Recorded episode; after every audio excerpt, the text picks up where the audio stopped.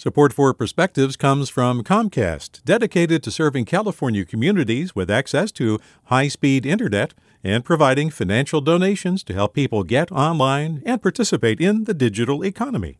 More at california.comcast.com. From KQED. I come from a big Latino family. My father's one of 12, my mother one of 13. I have dozens of cousins, many with multiple children. When my siblings had children of their own, I was the last to remain childless. When I visit family, one of the first questions is, When are we having children? Or I'm told, You need to have a kid. You're already married and getting old. In one unfortunate instance, I was told I was selfish and that all I wanted to do was travel. As painful as that comment was, it is true that not having a child has given me freedom to do what I want in comparison to others. I have completed an advanced degree, grown my career, and explored the world. But selfishness is not the reason I chose to remain childless. The impact a single person has on the environment can be extreme, depending on lifestyle.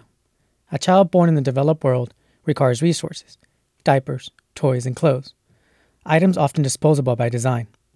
The raw materials such as cotton, plastics, and minerals often come from places where environmental regulation and human rights are lax.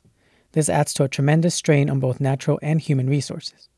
Some parents are better able to purchase materials that don't have as much impact. However, not everyone is as fortunate. The impacts of human induced climate change will only get worse. We all must make changes to protect our world. Studies have shown the biggest impact one person can have is to not have children.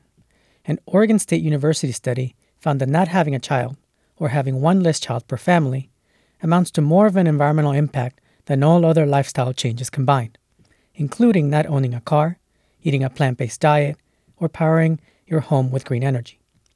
In my early 20s, I made a conscious decision not to have children. I'm not selfish, and there's nothing missing from my life. I respect people who do choose to have children, but criticisms from family, friends, or even strangers are hurtful and disrespectful. I can only hope that one day they will understand why I chose not to have children. With that perspective, I'm Jhon Arbelaez-Novak. Support for Perspectives comes from Comcast, dedicated to serving California communities with access to high speed internet and providing financial donations to help people get online and participate in the digital economy. More at california.comcast.com. A young correctional officer. He said it was the most dangerous prison in California. Forced to make a choice fulfill his oath or back his fellow officers. Recognize the badge of my office. I'm Sukey Lewis. From KQED Podcasts comes On Our Watch Season 2 New Folsom.